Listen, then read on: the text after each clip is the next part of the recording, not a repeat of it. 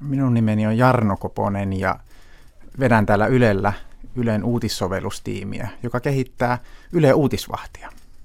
Niin me kävimmekin jo pienen keskustelun ennen kuin tulit tänne, että mitä titteliä sinusta käytetään, niin olet uutisvahti uutissovelluksen tuotepäällikkö, niin mitä tällainen hieno nimike pitää sisällään?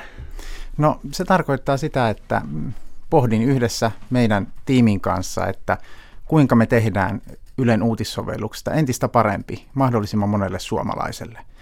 Ja, ja tosiaan tänä päivänä, kun ö, tiedon saaminen, tiedon määrä on räjähtänyt, niin tiedon saaminen ja eritoten sellaisen arvokkaan ja merkityksellisen tiedon saaminen on ö, entistä vaikeampaa.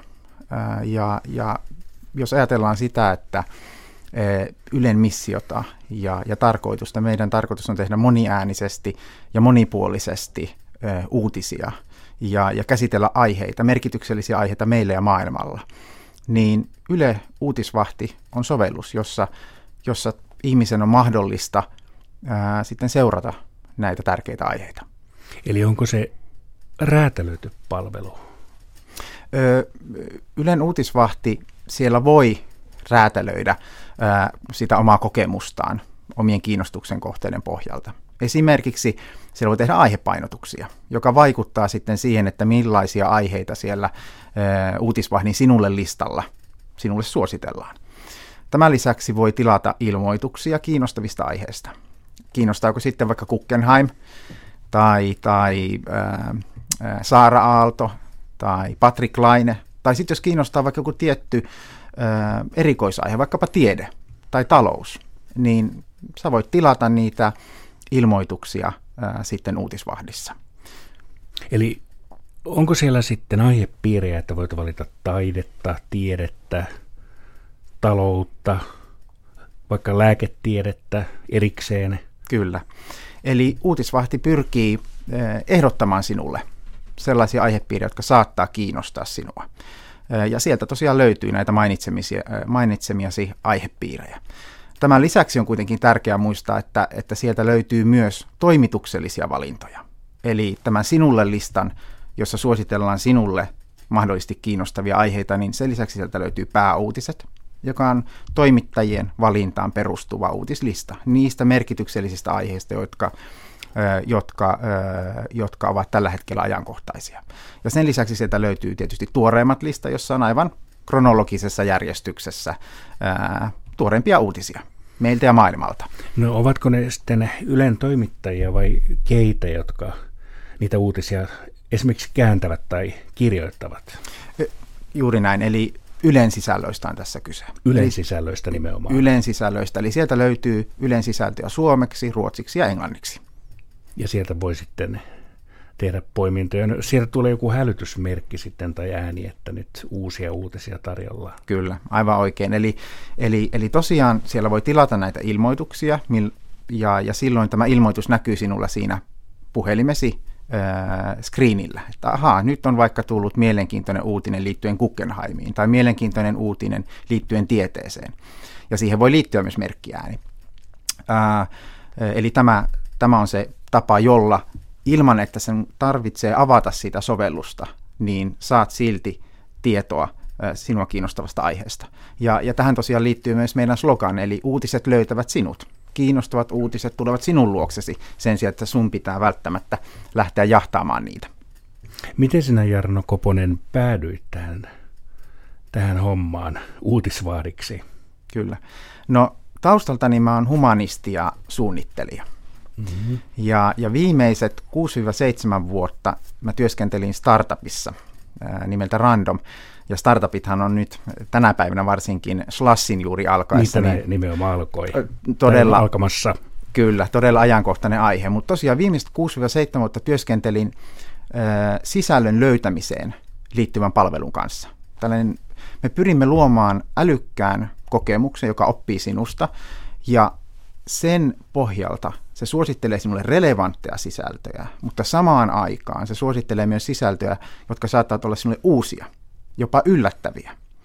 Ja, ja tämä liittyy siihen teemaan, josta vähän aikaisemminkin puhuimme, eli kun tiedon määrä on kasvanut todella paljon, ja, ja myös tiedon löytämisen tavat ovat kehittyneet. Ja ihan nopea kelaus historiaan tässä tapauksessa. 90-luvulla ää, tietoa järjestettiin portaaleihin. Ihmisten valitsemat kategoriat, ja, ja näitä portaaleja toki on vieläkin olemassa. New York Times tai Yle tai, ää, tai vaikkapa Iltasanomat. Sitten alkoi hakukoneiden aikakausi, googlaaminen, josta on tullut aivan yleiskäsite meille. Ja, mutta sitten googlaamisen jälkeen on tulleet sosiaalisen median palvelut, joissa itse asiassa meidän sosiaalinen piiri, meidän ystävät, verkostot muodostaa filterin meitä ympäröivään tietoon. Ja nyt tänä aikana, kun näitä meidän sosiaalisten piirien muodostamia filtreitä voimistetaan algoritmisesti, eli pyritään aina tarjoamaan juuri sinulle sitä juuri sinua kiinnostavaa asiaa, niin se tarkoittaa sitä, että saattaa muodostua sellaisia digitaalisessa ympäristössä olevia filterikuplia.